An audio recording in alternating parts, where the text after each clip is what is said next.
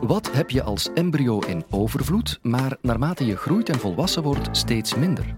Wat heeft de potentie om te veranderen, maar niet zomaar in om het even wat?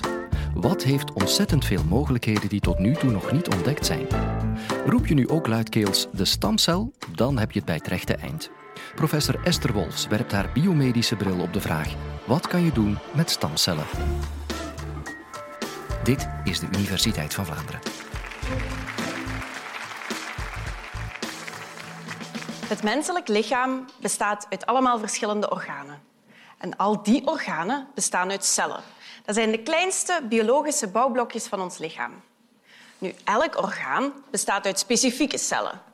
Bijvoorbeeld een hart uit hartspiercellen, hersenen uit hersencellen. En al die specifieke cellen moeten ook andere dingen kunnen. Want een hartspiercel moet iets heel anders doen dan een hersencel. Nu, hoe komt dat eigenlijk? Waarom hebben we al die verschillende cellen en waar komen die eigenlijk vandaan? Wel, al die cellen zijn afkomstig van stamcellen. Stamcellen, jullie hebben er ongetwijfeld van gehoord. Maar wat is dat dan precies? Stamcellen zijn oercellen.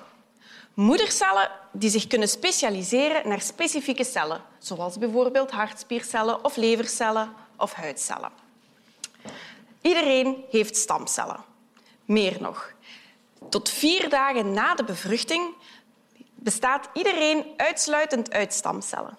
En die stamcellen noemen we totipotente stamcellen. Dat wil zeggen dat die werkelijk alles kunnen vormen, alle cellen van het lichaam. Nu, dat is alleen maar vier dagen na de bevruchting, want daarna gaan die cellen zich steeds meer en meer en meer specialiseren. Dat wil dus ook zeggen dat ze steeds minder en minder en minder soorten cellen kunnen worden. Nu, dat is op zich een heel verhaal, want er is een hele specialisatielijn die ze moeten volgen. Dat is een heel traject. En uiteindelijk gaat dat zo verder tot er een volledig gespecialiseerde cel is. Vanaf het moment dat we spreken van de bevruchting tot vooraleer die cel volledig gespecialiseerd is, spreken we eigenlijk over stamcellen. Dus stamcellen zijn cellen die nog niet volledig gespecialiseerd zijn. In een embryo gaan we zien dat die ontwikkeling gebeurt. We zien dat die organen zich vormen. En ik haalde het daarnet al even aan. Hè. Al die organen die bestaan uit specifieke cellen. En die specifieke cellen zijn dus ook afkomstig van die stamcellen. Een stamcel is dus een cel die zich kan transformeren naar alle cellen van het lichaam. Dat is althans het geval in de embryo. Hè. Hoe zit dat dan na de geboorte? Zitten er ook in ons lichaam nog stamcellen? Het antwoord op die vraag is ja. Ook in ons lichaam bevindt er zich een voorraad aan stamcellen. Nu, die zijn lang niet meer totipotent. Die kunnen zeker niet meer alle soorten cellen worden. Die zijn al voor een groot stuk gespecialiseerd. En die bevinden zich in bijna elk orgaan van ons lichaam. Dus in elk orgaan van ons lichaam zit een voorraad aan stamcellen te wachten tot hij de juiste prikkel krijgt om in actie te schieten. Maar dat is niet zo heel simpel natuurlijk, want bijvoorbeeld een stamcel uit de huid die kan niet zomaar ineens een levercel gaan worden. Waarom hebben we dan exact die stamcellen? Die stamcellen die zitten daar omdat, net zoals wij, gaan ook onze cellen verouderen, maar zij kunnen ook schade oplopen, bijvoorbeeld door ziekte of door kwetsuren. Bijvoorbeeld, je snijdt in je vinger. Dus je gaat eigenlijk de huid stuk doen, maar ook de cellen van de huid.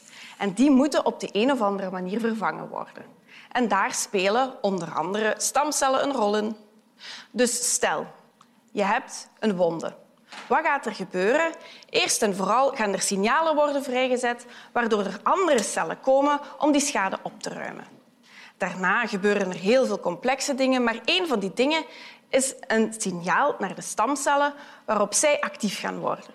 Ze gaan beginnen delen, ze gaan het meer worden en dan gaan zij specialiseren. Dus ze gaan eigenlijk transformeren naar cellen van de huid. Ze gaan naar de schade toe gaan en ze gaan daar eigenlijk de schade herstellen. Dus ze gaan zorgen voor genezing. Nu, dat klopt effectief, maar dat geldt enkel voor kleine, beperkte schade. Wat als die schade nu veel groter is? Wat bij ernstige ziekte, bij ernstige kwetsuren?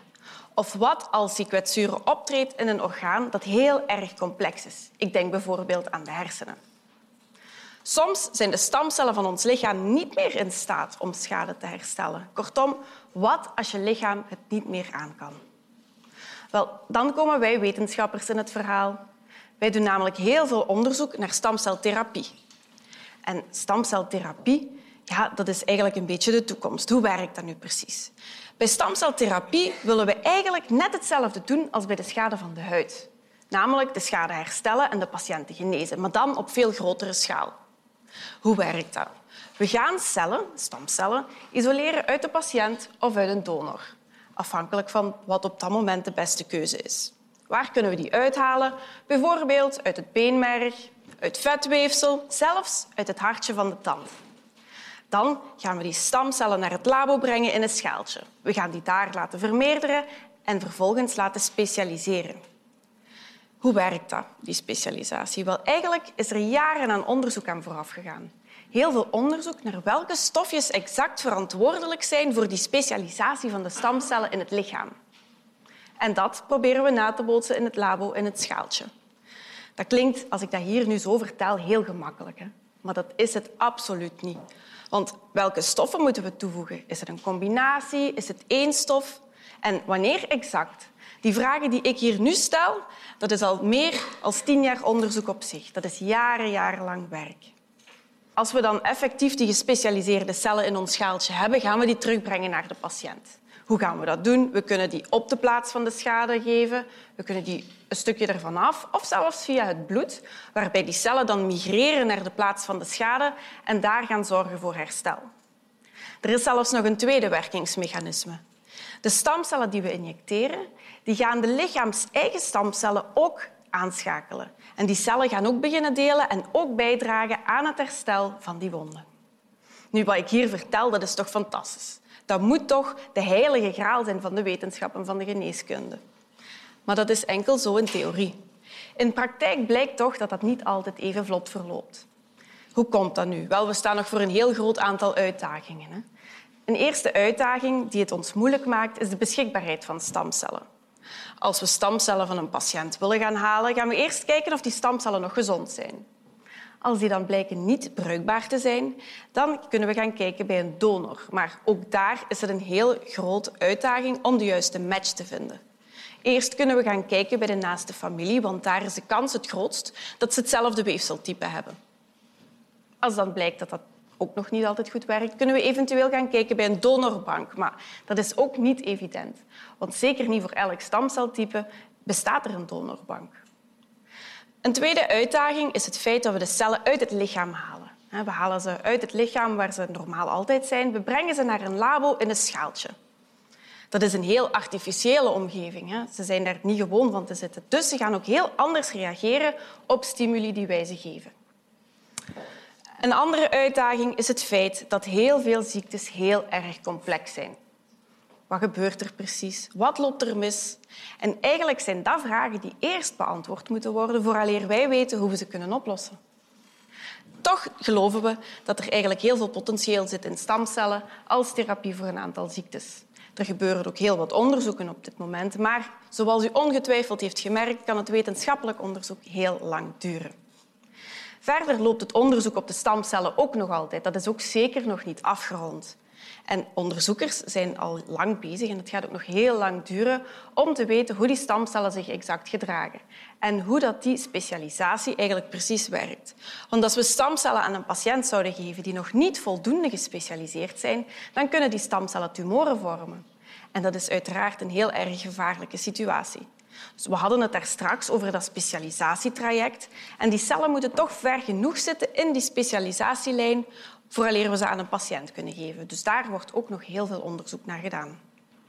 Maar toch zijn er op dit moment toch een aantal ziektes die we al met succes behandelen met stamcellen. De meest bekende ziekte is leukemie. Leukemie is een ziekte van de witte bloedcellen, is een kanker van het bloed en dat vindt zijn oorsprong in het beenmerg. Dus wat we eigenlijk gaan doen, is die patiënten behandelen met chemotherapie en eventueel ook radiotherapie. We gaan eigenlijk proberen de aangetaste cellen aan te vallen en te vernietigen. Helaas betekent dat ook dat we de gezonde cellen gaan aanvallen en ook gaan vernietigen. En wat gaan we dan achteraf doen na die behandeling? We gaan die patiënten gezonde stamcellen toedienen. Gezonde stamcellen die op hun beurt gaan zorgen voor de aanmaak van gezond bloed, zodat die patiënten uiteindelijk genezen. Dus mijn antwoord op de vraag wat kan je doen met stamcellen? In onze ogen heel veel. Ze hebben volgens ons superveel potentieel, maar we zijn er nog lang niet. Er moet nog heel veel onderzoek gebeuren en wetenschappers over de hele wereld zijn op dit moment bezig met alle puzzelstukjes in kaart te brengen. Dat zijn er natuurlijk miljoenen. En dat gaat nog eventjes duren. Maar we denken wel dat we binnen een aantal jaren toch al een aantal ziektes met succes kunnen behandelen. Bijvoorbeeld diabetes, bijvoorbeeld Alzheimer, ALS en zelfs kanker. Want dat is uiteindelijk het doel dat we allemaal willen bereiken. Mensen genezen. Nog een raadsel. Wat is compleet gratis, maar geeft je wel enorm veel kennis in de plaats? Wat verrast je met leuke weetjes en nieuwigheden? Wat ontvang je twee keer per week in je inbox? Onze nieuwsbrief natuurlijk. Surf naar www.universiteitvanvlaanderen.be en schrijf je in om niets te missen.